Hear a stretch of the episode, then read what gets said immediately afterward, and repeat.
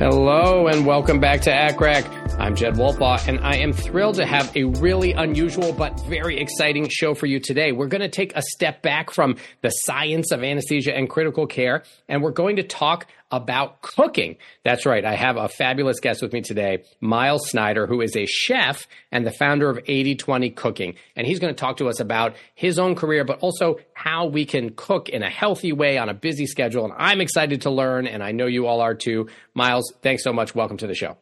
Thank you so much for having me. I'm really excited to be here. So let's start with you. Tell us a little bit. We certainly, uh, you, are the first chef we've had on the show. So tell us a little bit about you, how you got interested in cooking, and how you became a chef. Amazing. Yeah. So I'm, I'm honored to be on the show. I think that it's cool because you come from the world of healthcare and I come from the world of food. And I think that they actually have a lot of overlap. Like food and, and cooking is a, is a form of healthcare. Um, and if you want to be a, a, healthy person, I think that's, you know, one of the most important things you could do. And that's a lot of what I talk about online and with my students and all that. So I think we're going to find a bunch of cool overlap to, to talk about. Um, in terms of my background and story, so I, uh, so I grew up in Cleveland, Ohio. Um, I went to school in New York City, studied economics. Um, and then after college, I decided that I wanted to go and train as a chef. I'd grown up in a family where food was very important. My mom um, cooked professionally for a while. And so I was always surrounded by food and I always really loved cooking. And so I thought it would be kind of something that I would do just temporarily after college as like a fun little thing. Um, but I ended up really like really falling in love with the, you know, the practice of, of cooking. I cooked professionally for a little bit. I worked for food startup for a little bit. Um, I kind of detoured and went into the tech world for a little bit. Um, and now I'm, I'm really back in, you know, f- full time focused on, on cooking. And, um, a couple of years ago, I started doing more kind of like what you would call in today's parlance like the creator stuff. You know, I, I started um, putting stuff online on TikTok and Twitter and building up a newsletter kind of with the intention of just sharing the stuff that I had learned um, and teaching other people how to cook well at home. And, you know, my style of cooking and certainly the, the um, style of cooking that I try to share the most is I try to make it approachable. I try to make it easy and I really try to help people understand the fundamentals so that they can, um, you know, enjoy the process more and have it be a little bit easier and not get so stressed out by cooking and, and things like that. Um, and then last year I started a company called 80/20 Cooking. That is my main focus now. And 80/20 Cooking is an online cooking school and community for home cooks. So I take a group of students at a time and we go through a program together and I teach them how to cook, specifically focused on building those foundational skills and learning how to cook without recipes so that you don't have to kind of be relying on recipes and you're able to get a little bit more creative, trust yourself a little bit more, kind of troubleshoot on the fly, things like that. Um, so yeah, I've been full time focused on, on 80 20 cooking now for a little less than a year and, um, and continue to do a lot of the like content and creator stuff online. Very cool. So, you know, obviously our listeners are all very familiar with the training one needs to become a doctor. But yep. what, you know, I obviously not an expert here, but I've met people who have, for example, trained at the Culinary Institute of America. That's like one way to, you know, learn to cook. Other people who have done, you know, essentially got in on the entry floor cleaning dishes at a restaurant and then worked their way up and learned to cook kind of on the job. Eh, are these all different ways? I mean, is there a preferred, like yeah. if someone's listening to this thinking, forget it. I'm done with medicine. I want to go be a chef. You know, is there like a route or is it kind of different people do it different ways? It, it, it's both a little bit. So different people do it different ways. Um, and I'm a firm believer that there's no one way to do it. Like, um, have you ever heard of like a musician being classically trained? You know that term. Mm-hmm. So, like, for, from my understanding, that's if they, you know, like go to a Juilliard type of school and study music theory and, um, the classical training of the cooking world would be French culinary training. So that's what you get at Culinary Institute of America. That's what you get at Johnson and Wales. Like most of the big cooking schools come from this French tradition because what the French did is they were sort of the first uh, in the Western world to really like codify cooking and give specific names to a lot of processes and create like a system for how to run a kitchen. So if you're classically uh, trained in cooking, you come from that French culinary tradition, and that's a great way to learn how to cook. Like it's very comprehensive, it's very broad. You're going to learn a lot. Um, but there are plenty of examples of chefs who came up in entirely different ways. So there's like kind of the way that I learned how to cook, which was primarily through my mom. You know, like I, I learned a lot from her growing up. And then I actually went to cooking school in Mexico. So the cooking school that I went to was focused much more on Mexican cuisine, which is not you know classically trained classical training at all very different set of kind of techniques and skills that you learn um, but really useful in its own right and i just did a very short cooking school program and then i went right into a restaurant and cooked there and i learned more cooking in a restaurant than i think you really can even learn in cooking school so you know if someone is thinking about becoming a chef if they're very serious about it and want to work in restaurant kitchens, I think it can be helpful to have some kind of base of, of some formal instruction. Um, but I don't think it's necessary to do a four year Culinary Institute of America program by any means. And I think that you know, this is what I tell my students now is like the way you learn to cook is by cooking. Like the more reps you can get in the kitchen, the better. And that's actually why for a lot of chefs, like they just working in restaurants becomes the way that they learn the most because they're spending more hours cooking than they would in any kind of um, like school environment. And so yeah, so that's kind of like where the, the training comes in. But you can see examples of phenomenal chefs who who have everything from being self-taught to having really strong family tra- traditions to being classically trained to just like getting into the restaurant world very early and, and absorbing. Um, I, I personally believe there's no right way to do it. Right. Um, tell, so let's let's talk about. We obviously have an audience that, uh, and not not limited to these people, but uh, you know, a lot of our audience are healthcare providers. They are, and and a good chunk of them are trainees who are working a huge number of hours a week. They're very busy.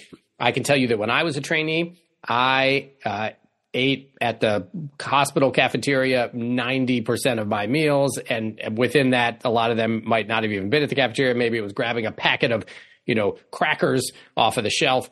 So we do not necessarily eat very healthy when we are trainees. And, and then those habits can carry on. You know, you're busy and then you may be working slightly less hours when you're done with training, but now you got kids and et cetera. And, you know, so I think people are daunted by the idea of cooking for themselves, that it's going to take too long, it's too involved, they don't know how to do it, they don't have the time. So what do you recommend for people who would like, they'd like to eat healthy, they'd like to cook for themselves and their family, but they don't have a lot of time? Is that doable? And if so, what do you tell people? How can they do it? Yeah, it's it's definitely doable. It just requires a bit of planning. That's what I tell people. I'm like, I'm very empathetic to someone who's working a a really intense job, doesn't have a lot of hours, and especially on top of that, if they have a family and kids and, and all that. I mean, it's, you know, and it, so if you're in that situation and you're also trying to cook your, for yourself, more power to you because it's, it's not easy, but it definitely can be done with a little bit of planning. And this is something that I, these are the types of things I talk about in my course a lot, which is kind of these strategies that once you learn them, they're going to make cooking a little bit easier. So like a, a couple specific examples. Um, if you can do some sort of basic meal prep, you're going to make your life a lot easier. So if you can dedicate like one, two, maybe even three hours a week, even if that's on a Sunday day or the one day a week that you have off to to cooking and doing that strategically, you can make a ton of progress. So like a couple of things that I'll do at the beginning of the week, I'll make a really big batch of some kind of grain. So like I like doing a bone broth rice because it's a little healthy, it's really versatile, but you can make some rice, you can make some quinoa, you can make something like that make that have you know a, a, big batch of that keep that in your fridge that's like a great foundation that you can build a bunch of meals out of um, and then meal prepping some kind of protein, like you could do chicken thighs, you could make meatballs, you could um, cut up like a bunch of dice up a bunch of steak and have that all ready to go. Maybe even do you know a couple of those if you have time. And then you have like some proteins that that are there. And then the third thing that I'll do is like roast a bunch of vegetables. So I'll go to my farmer's market, pick out a bunch of vegetables that are in season, or go to the grocery store and like very simply just chop those up olive oil, salt, and roast them in the oven. So then, you know, and all of that can be accomplished in an hour, including prep for the most part. So then all of a sudden you've got like a big batch of grains, some roasted vegetables, and some meat that you can that you can go throughout the week. So that's great. Like you might get, you know, five meals worth of, of stuff out of that. Then the question becomes like, okay, well, how do I make this a little bit more interesting? Because no one wants to be eating like chicken thighs and roasted vegetables and rice with no other flavors. So what I tell people a lot is like there's huge power in having um, condiments, condiments and sauces. So one of the other things I'll usually do at the beginning of the week is just prep like a very basic couple of sauces. So I love doing like a yogurt sauce, you know, some Greek yogurt, lemon, garlic, salt, uh, uh, maybe some chopped herbs. Have that in there. Um, like an herb sauce. So any kind of riff on like a pesto or a chimichurri, you know, you can just take a bunch of fresh herbs, garlic, parmesan, uh, maybe a little nuts or seeds, olive oil, and like blitz that in a food processor, and you've got like a really great sauce.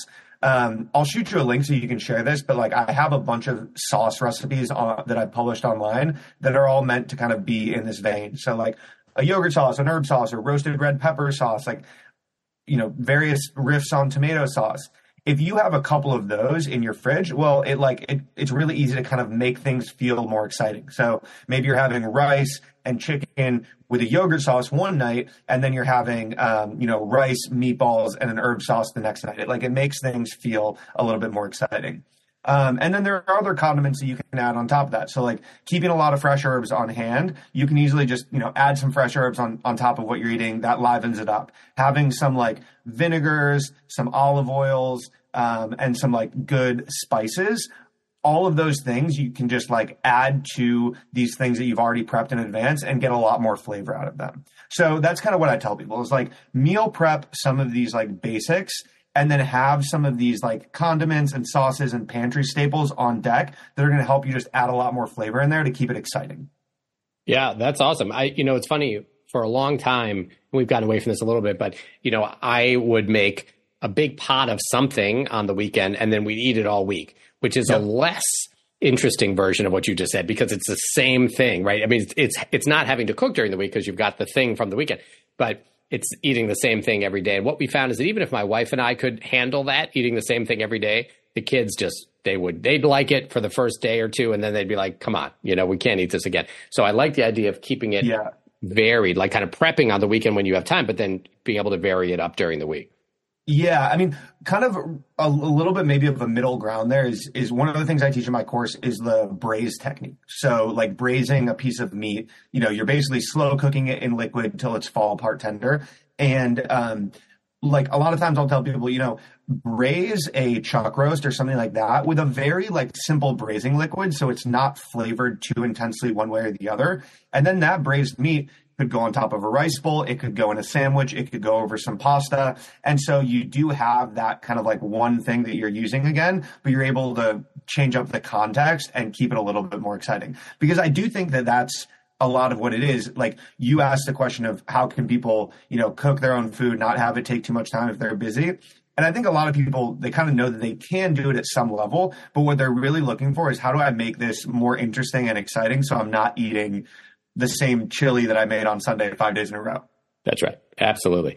So one of the things, um, well, let me ask you about about the braising. So you know, again, coming from a place of very little knowledge, I mean, is it, you anybody can go to the store, you can buy a you know a, a beef you know pot roast, um, and do you just put it in like a pot in water and maybe some some salt and pepper, and then just let it go on low all day? Like, what exactly is that? How you do it?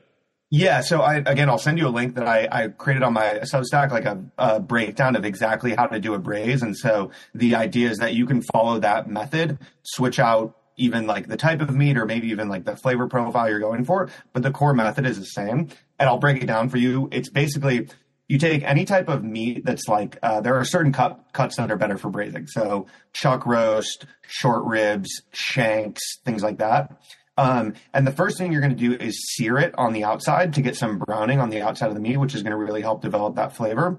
Then you're going to cover it three quarters of the way with liquid. So you could use um, water. You could use uh, beef stock or chicken stock, which is my preferred way to do it because you get a little more flavor there. You can use a mixture of like wine and beef stock. You see that in a lot of Italian recipes.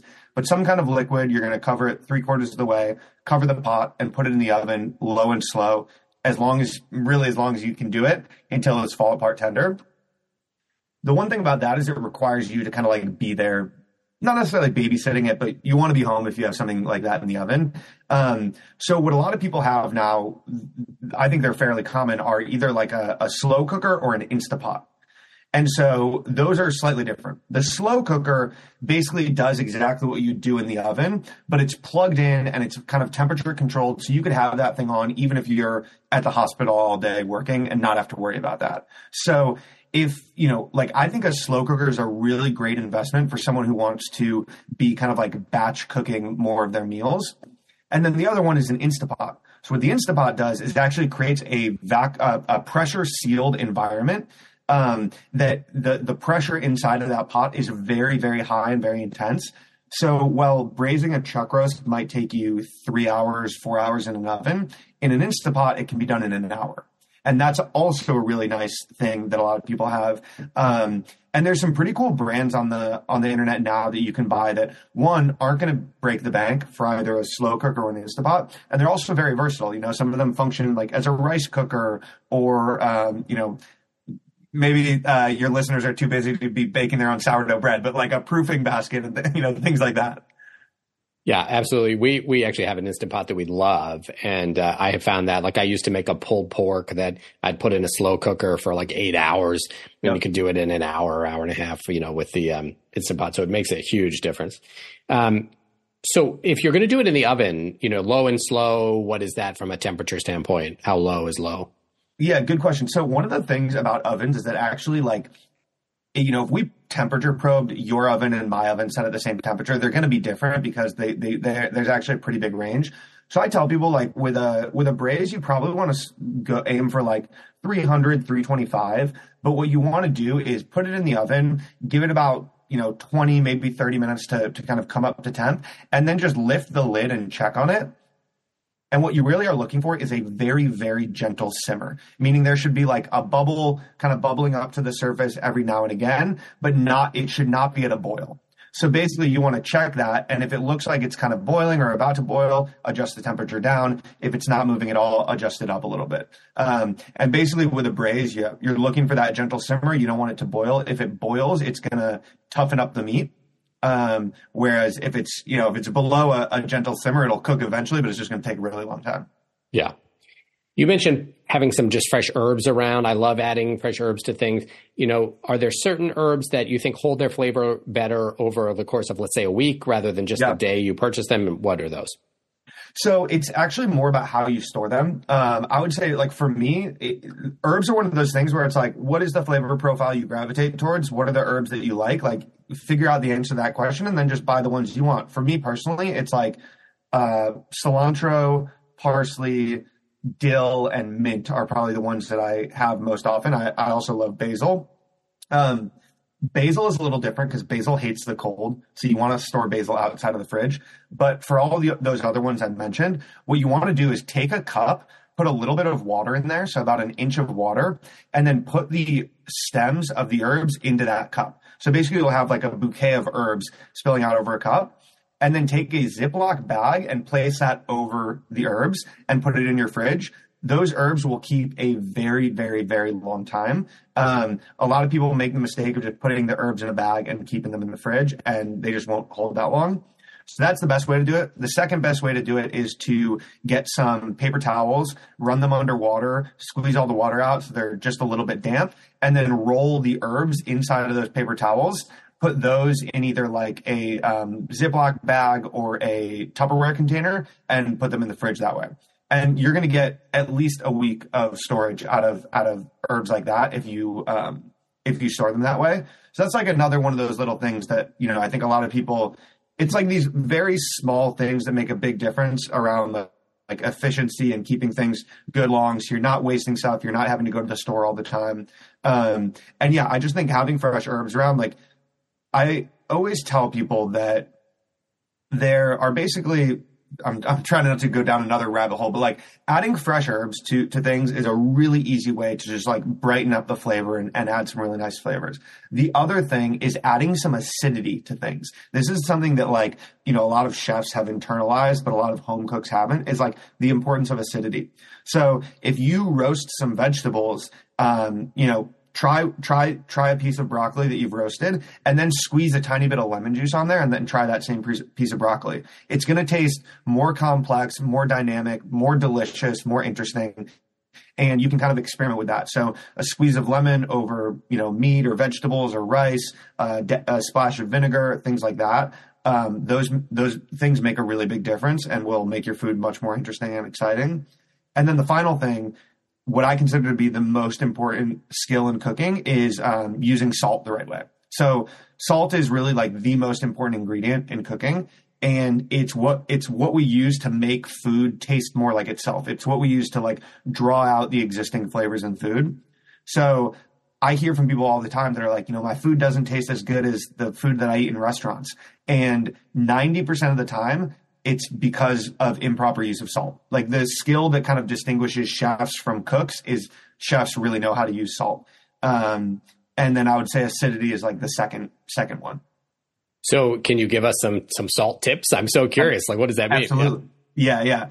Um, so the first is to um, like get what's called a salt cellar. So basically, this means like a, a container that holds your salt that you keep near your stove, and it should be big enough that you can reach your hand in there to grab salt. I see people at home cooking with like salt shakers or like you know the the grinders, and the problem is that you're not really going to get enough salt using those.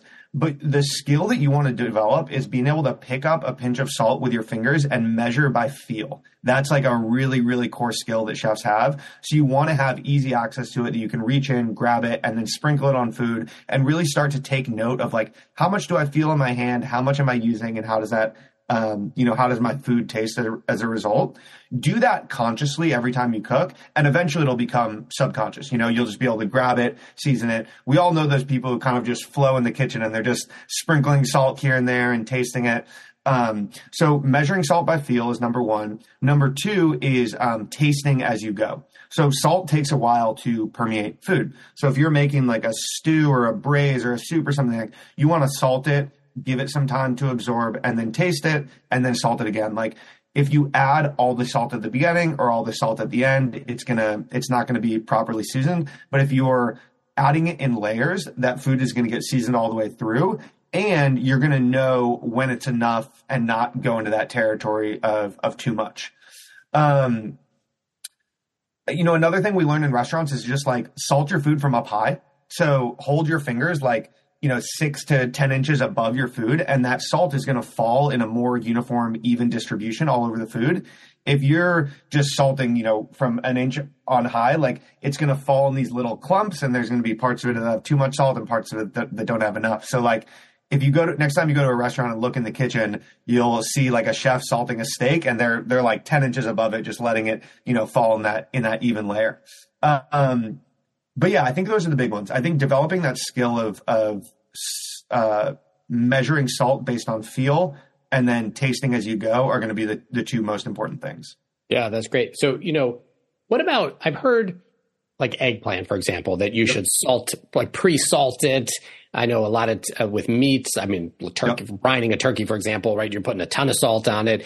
Um, that is ne- that's not the amount of salt you would ever want to eat, but it does things to. So, so when do you want to think about kind of pre-salting in a way that's going to, you know, almost brine something? Yeah, great question. So I'd say this first and foremost, like if if it's going to stress you out and you feel like you're having to like keep track of crazy schedules and all that, just salt your food right before you cook it. That's a you you can do that and that's totally fine. Um, the you know brining is a very powerful practice, um, and brining refers to just salting something in advance of cooking it. So whether that's a you know a turkey or a steak, and there's basically two types of brine. There's the wet brine, where you dissolve salt in water and then put the meat into that. And then there's a dry brine where you just apply salt directly. Stay with us. We'll be right back. Hey, folks, this is no joke. Last night, I'm sitting there eating dinner with my family. We're having Factor. And my daughter, my oldest daughter, looks up to me and she says, Daddy, how do they make this taste so good? It's like we're at a restaurant. Even my two younger daughters, who are incredibly picky eaters, are loving every meal we get from Factor, every single one. They even eat the vegetables that Factor makes without complaining. In addition to 35 different options every week, including keto, calorie smart, vegan, veggie, and more, there are 55 add ons you can choose from. We added on some breakfast options, and the kids love those too. The convenience is amazing. Two minutes, and the food is ready to go. Honestly, I'd eat these things for the convenience, even if they weren't so good. But the incredible thing is that it's both super fast and so tasty. I wouldn't have believed it until I tried it, but trust me, I'm not making this up. And they're super flexible. You can change your order up anytime, pause, or reschedule. Head to factormeals.com slash ACCRAC50 and use code ACCRAC50 to get 50% off. That's code ACCRAC50 at factormeals.com slash ACCRAC50 to get 50% off. What's the easiest choice you can make? Window instead of middle seat? Picking a vendor who sends a great gift basket? Outsourcing business tasks you hate? What about selling with Shopify? Whether you're selling a little or a lot, Shopify helps you do your thing, however you cha-ching. Shopify is the global commerce platform that helps you sell at every stage of your business. From the launch your online shop stage to the first real life store stage, all the way to the did we just hit a million orders stage. Shopify's there to help you grow. Whether you're selling scented soap or offering outdoor outfits, Shopify helps you sell. Wherever and whatever you're selling, Shopify's got you covered. Sign up for a $1 per month trial period at shopify.com slash try. Go to shopify.com slash try now to grow your business, no matter what stage you're in. Shopify.com slash try. All right, and we're back with Myles Snider to talk more about brining. I say don't worry about the wet brine for the most part. It's like a lot of work, more equipment, more cleanup. Like if you want to do that on Thanksgiving, great, but in your day to day, don't worry about it. Um, but the dry brine is a really powerful thing. And basically, what I'll do is like if I'm cooking a piece of meat, especially a bigger piece of meat, so a thick steak, a um, a whole chicken, things like that, I will try and salt it like a day ahead of when I cook it. If I have time, and you know if it's easy and kind of part of my existing workflow i'll do it. Um, and what happens there is basically that when you salt a piece of meat ahead of time the salt has time to actually permeate through to the center of the meat. And what it does is when you salt a steak if you were to salt a steak and just leave it out there after about 30 minutes you'd notice that these beads of moisture form on the on the top of the steak. And that's basically salt is drawing out moisture from the steak when you give it even more time, though, that moisture gets reabsorbed back into the steak and the salt kind of permeates through to the center. So by dry brining, you get a piece of meat that's seasoned uh, more evenly all the way through, um, which helps the texture a lot. And um, it also has more moisture in there because that salt has kind of like locked in that moisture a little bit. So it's really nice if you have the time. Um, it's really, I think, most impactful when you're cooking big pieces of meat. So whole chicken, if you're going to, you know, um, braise a chuck roast or, you know, cook a pork tenderloin or something like that. If you're going to make like a thin steak that you're just going to sear in a cast iron, it helps, but it's, it's not super necessary. And then overall, it's just the type of thing that it's like, it's a little bit more of, I would say, like an advanced technique. You know, it, it, it, like if you operate a restaurant, you're probably going to do that because you have time and the procedures and the planning to, to make it work. Um, I say do it if you can find a way to fit it in your schedule, but don't stress about it if not. Um, and then to answer your question briefly about like eggplant and other things, there are certain vegetables that have a very high water content. So depending on how you want to cook them, sometimes you'll salt them ahead of time and give that uh, water time to release before you cook them. So like eggplant can be like that, but to be honest, I rarely do it. Like sometimes if I'm making, say, like a cucumber salad, I'll chop up cucumbers, salt them, and then put them in a colander and give them like 20 minutes for that water to drip down. And it just concentrates the flavor of the cucumber a little bit. But again, not super necessary and certainly isn't going to be the difference between like a good meal and a great meal. Yeah. Okay. Great. What about canned fish? Canned fish is one of these things that is so easy, right? If you, yep. at least if you like it, I mean, you can pop open a can of sardines. It's very healthy and it takes zero time. Um, a lot of people don't like sardines, but you know what I mean. Um, yep. You can do canned salmon. You can do other things. Do you have an opinion on that? Is it a good thing to work in? Not not so good. It's great. I love canned seafood. Um, I think that it's cool because nowadays there's also so many brands that are really good about kind of how they're sourcing the quality of the fish that they're, sourcing the sustainability of what they're doing. So you have like amazing brands like patagonia provisions has a good seafood um, line. Um, jose gourmet is a portuguese brand that makes really good canned seafood. Um, it's amazing. And canned seafood actually is like it can be fresher and better than some of the frozen seafood that you're buying because it's usually like caught cooked, and then canned immediately. And that's a very good preserving technique. So you're getting access to really, really high quality seafood. Um, so yeah, I love it. Like, and you know, there's plenty more than sardines, as you mentioned. You can get everything from like tuna to, um, you know, salmon. You can get squid. You can get uh, oysters, mussels. So th- there's a lot. Like, I'll use um, Patagonia Provisions has these really great mussels that I've thrown into pasta. That's a great way to just add an easy protein.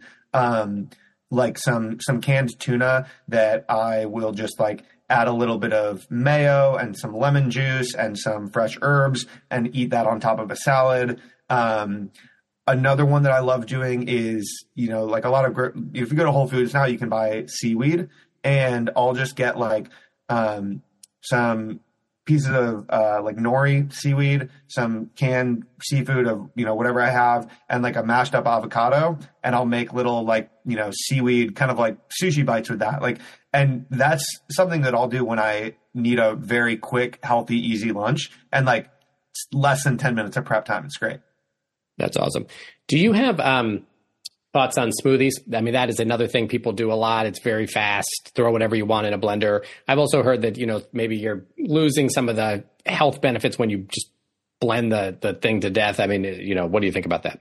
Yeah, I mean, I don't necessarily, I don't have any opinion on the health benefits of it. I, I don't, I can't say that I know whether or not that's true. Um, I think smoothies are great. Honestly, they're like, they're a really easy way to get a lot of nutrients in um, and kind of like, especially if you're the, the, type of person who wants to hit certain macros or something like that, right? Like it's very easy to say, okay, I'm, well, I'm going to get, you know, 50 grams of protein with this smoothie. And then I know I'm on track for the day. Um, but then there's also cool things like different, you know, powders and, and, um, you know, even like whole foods based supplements that you can add in there that just allow you to like really concentrate a lot of nutrient density into a single meal. So I'm a fan. Yeah, great. All right. So, uh, first of all, I meant to tell you before, I love that tip about herbs because I'll tell you what I do, which I will no yeah. longer do now that I've talked to you, but what I have done, which is just buy the, you know, whatever it is, the, the um, cilantro, chop it up day one, use some in the soup or whatever, and then keep the rest of the chopped up stuff in a Ziploc bag in the fridge and the next day it has no flavor left, right? So yep. it sounds like the way to do it is what you said, which is to keep it in a little bit of a cup with water with a Ziploc bag over the top or wrapped in some some uh, paper towels, but still on the the stalk, right? So that it's still yeah. Because what happens is when when you chop herbs, they do start to oxidize a little bit. So if you just leave them like that, I mean, it, it, a day or two you can get away with, but after that they're going to be very flat.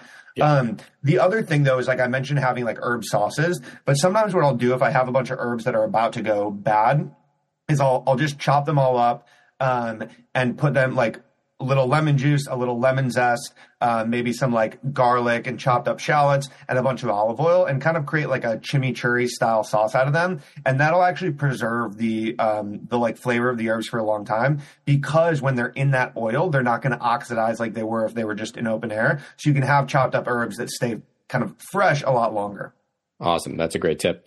Um, you know, a lot of recipes call for kosher salt, and I think a lot of people don't know what that is. What, what's the difference between kosher salt and regular salt?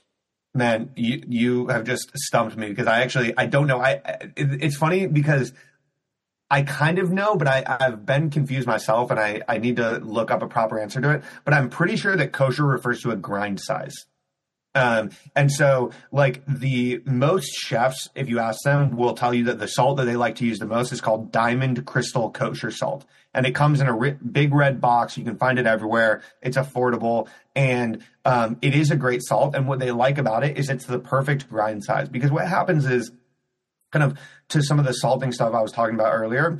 If you have really thick, flaky salt, that's not going to season your food. It's going to just sit on the outside of the food. Um, what that's really meant for is after something is done cooking, you might add that flaky salt to get a little texture and crunch and a little bit of saltiness, but it's it's more for um, that like texture than anything else.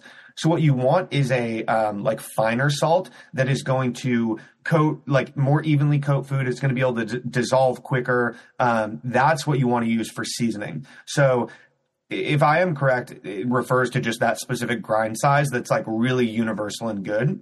And um, Diamond Crystal kosher salt is amazing. There's another salt that I love. That what I use as my everyday salt is called Vera salt, V E R A.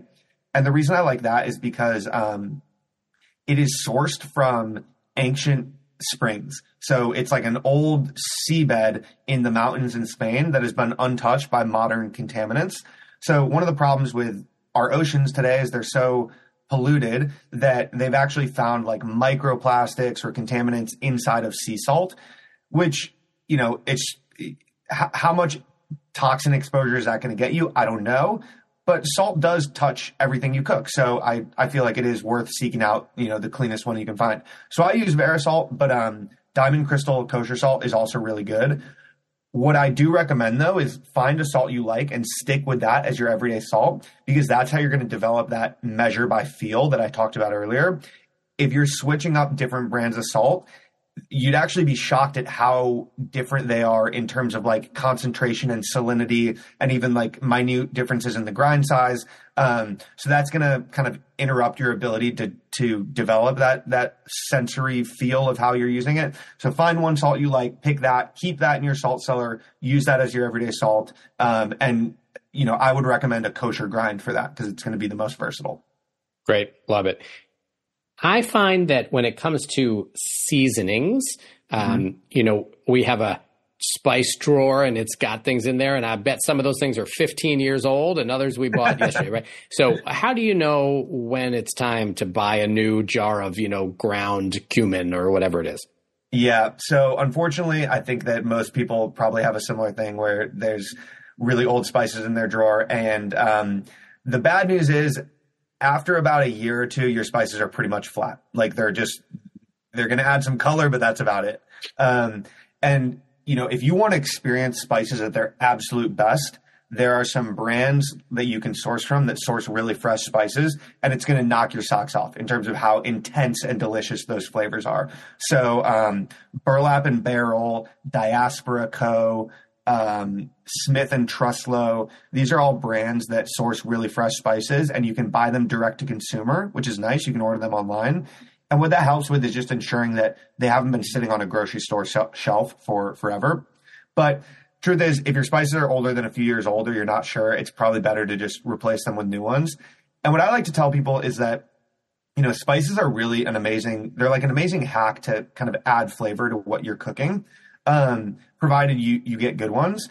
And there's kind of like a few things to keep in mind. The first is that um, spice blends are a great way to do that. You know, like because these they're sort of these like pre-mixed blends that give you instant access to a certain flavor profile. So I might have like a Mexican spice blend that I'm going to use if I'm making ground beef that I'm going to use for tacos or something. Um, you know, maybe I'll have a more like Japanese inspired spice blend that I'll use on on some um, chicken if I'm making like teriyaki bowl or something like that, right? Um, so spice blends are great, and those brands I mentioned have some really good ones. And I think it can be worth having like three or four spice blends that you like a lot on deck that you can kind of you know use that to add some flavor. And going back to the meal prep I t- talked about, like you could make um, you know a big sheet tray of chicken thighs that you roast, half of them with the Mexican blend, half of them with the sort of Thai blend, and then you've got like different flavors that you can play with throughout the week. The second thing is I, I recommend buying spice blends that don't have salt in them. And the reason is that like for all the things I mentioned earlier about salt, it's such an important ingredient that you kind of want to be able to like use that on its own.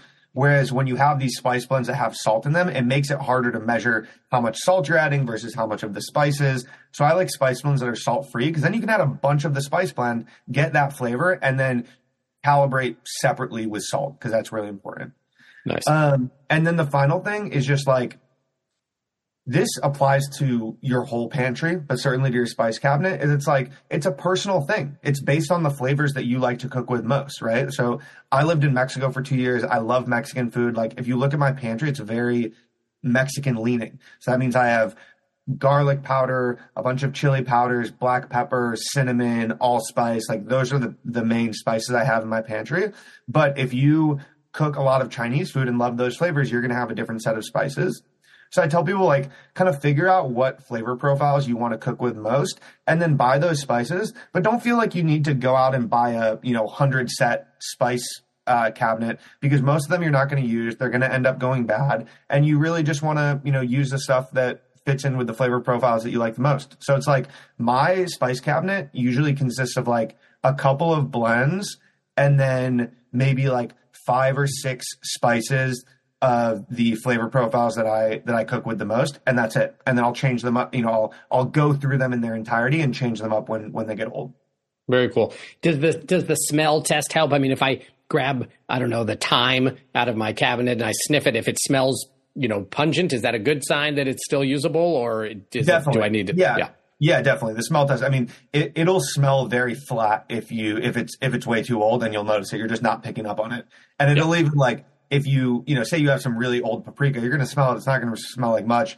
If you buy some paprika from Burlap and Barrel, you're going to smell that, and it's just going to it's going to blow your mind. It's so so fragrant and flavorful. That's awesome. Um, pepper. You know, a lot of recipes say you know uh, fresh ground pepper. Um, I find that much more aromatic than obviously just the kind of canned black pepper. Um, do you agree? Should we be grinding our own black pepper for use in recipes that call for pepper? Yes, definitely. So same uh, concept as with the fresh herbs. Uh, spices oxidize. So from the moment you crack open a peppercorn, it's exposed to a lot more air because you've all, of a sudden made the surface area much wider. So it's going to oxidize much faster. And with certain herbs, it matters, or with certain herbs and spices, it matters more or less. Pepper, black pepper, for whatever reason, I'm, I'm not actually sure why, but it's one of those ones that just benefits a lot from being fresh cracked. And so um, I say like buy peppercorns whole, get yourself a, a pepper grinder. Um, like burlap and barrel and some of these other ones, they'll they'll sell you peppercorns that come in a grinder. That's a great way to do it, um, and it makes a big difference. And like that's another general rule of thumb with spices is that whole spices will store a lot longer than ground spices because they um, take a lot longer to oxidize. Awesome. Um, can I say one more thing on pepper because this is an Please. important point? Yes. So a lot of people kind of have this conception that salt and pepper are this like all-purpose seasoning duo that everything should be seasoned with salt and pepper. And I like to explain to people that that's not the case. Salt is, as I was saying before, it's a mineral and it is this kind of tool that we use to bring out the existing flavors in food. It's the most important ingredient in all of cooking. Pepper is awesome, but pepper is a is a spice. Pepper belongs in the same category as paprika, garlic, you know, thyme, all of that stuff. It's not in the same category as salt. And what pepper does is pepper brings a new flavor to food. Salt makes food, you know, enhances the existing flavors. Pepper makes food taste like black pepper. So sometimes you want to add black pepper. Great no nothing wrong with that. But you shouldn't think of salt and pepper as this like all purpose duo. I really like to tell people think of salt as this like very special unique ingredient that you're going to use every time you're cooking. Think of pepper as one of many herbs that you have many herbs and spices that you have in your repertoire that you could use to enhance uh, to, to add new flavors to food. Awesome. That's a great point Myles, we've covered a lot of really great stuff and great tips. And of course, we will put um, access and links to your um, various uh, social media and uh, blogs that people can check out if they want to get more details. Um, but before we move on, anything uh, that we didn't cover that you want to give people a tip about? I mean, I think I think we covered some really good territory. Like this is this is a lot of the kind of like fundamentals that I that I talk about. Um, I would say, yeah. I mean, I think that like seasoning, salt, and acidity, um, meal prep. Those are all really important things. You know, the the kind of other thing that I that I teach in my course is um, a lot of like heat management, learning about different types of heat and how to leverage that. Um, th- those are important things to know. I guess the final thing I'll say is that um, on, on sort of like tools and cookware and things like that, there are a lot of companies out there that are trying to sell you a bunch of stuff that you don't actually need that at inflated prices and all of that.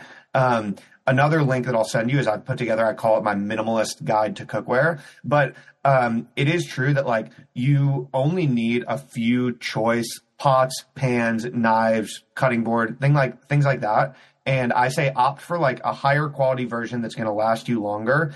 Um, and just get the few things that you're going to need that you actually need and you're going to use again and again. Um, and so I have a whole list of those that I'll, I'll share with your listeners. Um, but yeah, that's another thing. Like you don't need to break the bank to start cooking. And especially if you're starting from scratch and don't have, you know, much in the way of, of cookware or this or that, like I can show you the the very basics that you need to get started, and you don't need to spend a, money, a, a, ton of money to do it, and you'll be able to you know get some stuff that's going to be very versatile and last you a long time and serve you well.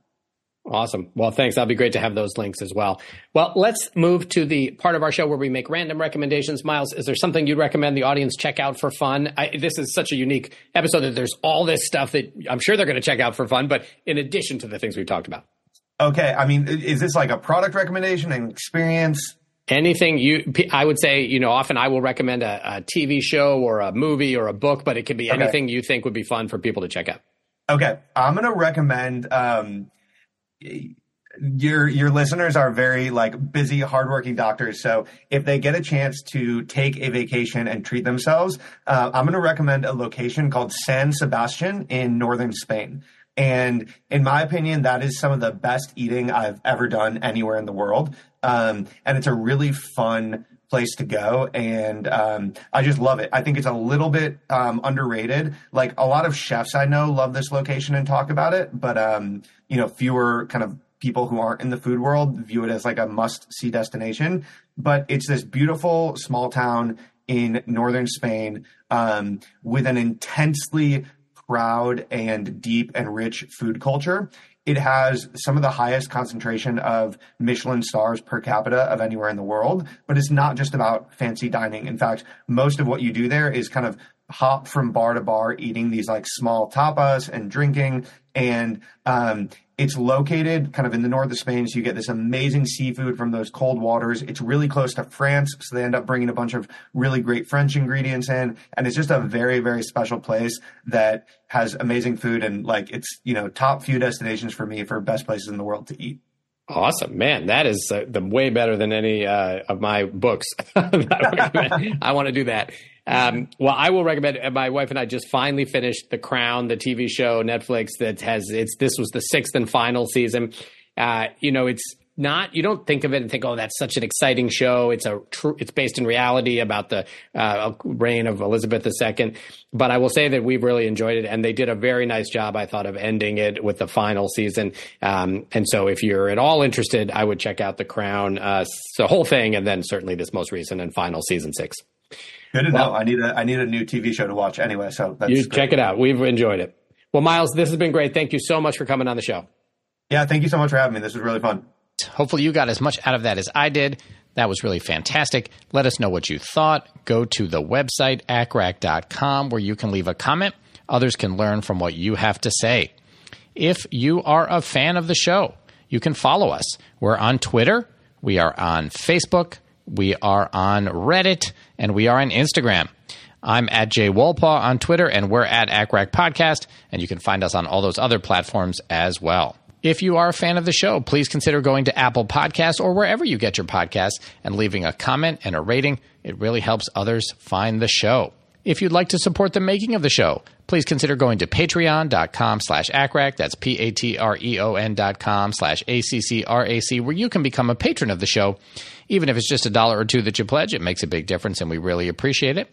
You can also make donations anytime by going to paypal.me slash ACCRAC or looking up Jed Wolpaw on Venmo. Thank you so much to those who have already made donations and become patrons. We really appreciate it. Thanks, as always, to our fantastic ACCRAC crew. Dr. Brian Park is our tech lead. Sonia Amanat and Sophia Wu are our social media managers. Doctors April Liu, Chris Reese, and Edison Jiang are our production assistants. Thank you so much for all that you do. Our original ACCRAC music is by Dr. Dennis Quo. You can check out his website at studymusicproject.com. All right. That is it for today for the ACCRAC podcast. I'm Jed Wolpaw. Thanks for listening. Remember, what you're doing out there every day is really important and valued.